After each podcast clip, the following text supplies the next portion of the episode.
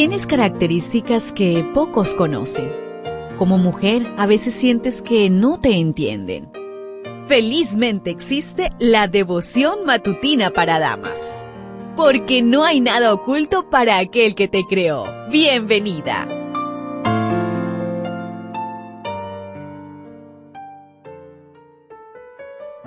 Es un gozo para mí poderte acompañar nuevamente hoy en el estudio de la matinal.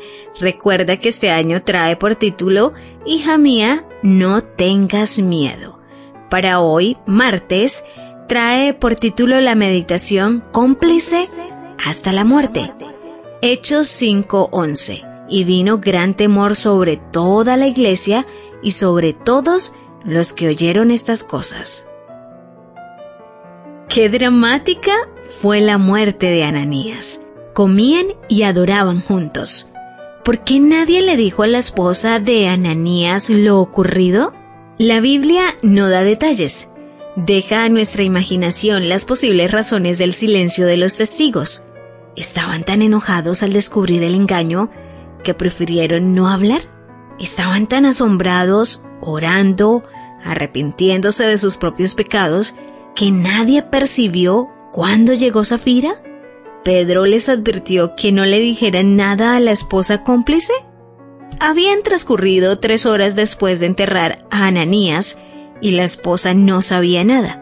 Esto lo puedes confirmar en Hechos 5.7.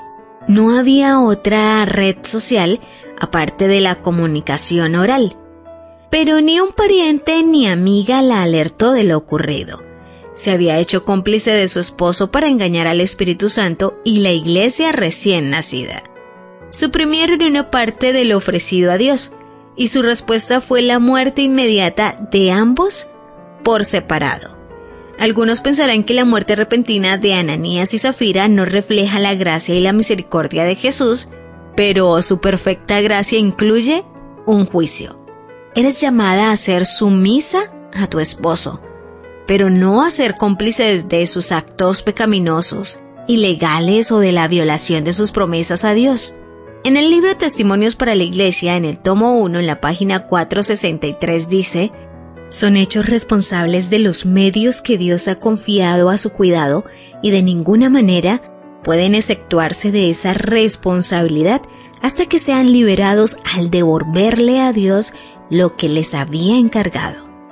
Cuando Pedro preguntó a Zafira si habían vendido la propiedad en tal cantidad, no era para entramparla, sino para darle una oportunidad de confesar su pecado y arrepentirse.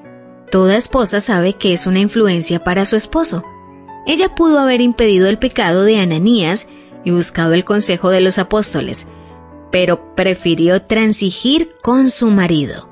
Todos temblaron de horror y renovaron su consagración vieron la presencia de Dios en acción.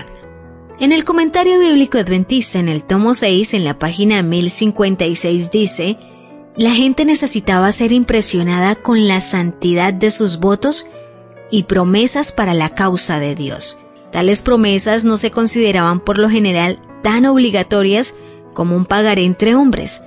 Sin embargo, es menos sagrada y obligatoria ¿Una promesa porque es hecha a Dios? Porque le faltan algunos términos técnicos y no tienen valor legal. ¿Descuidará el cristiano la obligación ante la cual ha comprometido su palabra? Ningún documento legal o pagaré es más obligatorio que una promesa hecha a la causa de Dios. ¿Lo ves? ¿Te das cuenta? Tu creador tiene el manual perfecto de tu estructura femenina la devoción matutina para damas vuelve mañana. Gracias a Canaan Seventh Day Adventist Church and DR Ministries.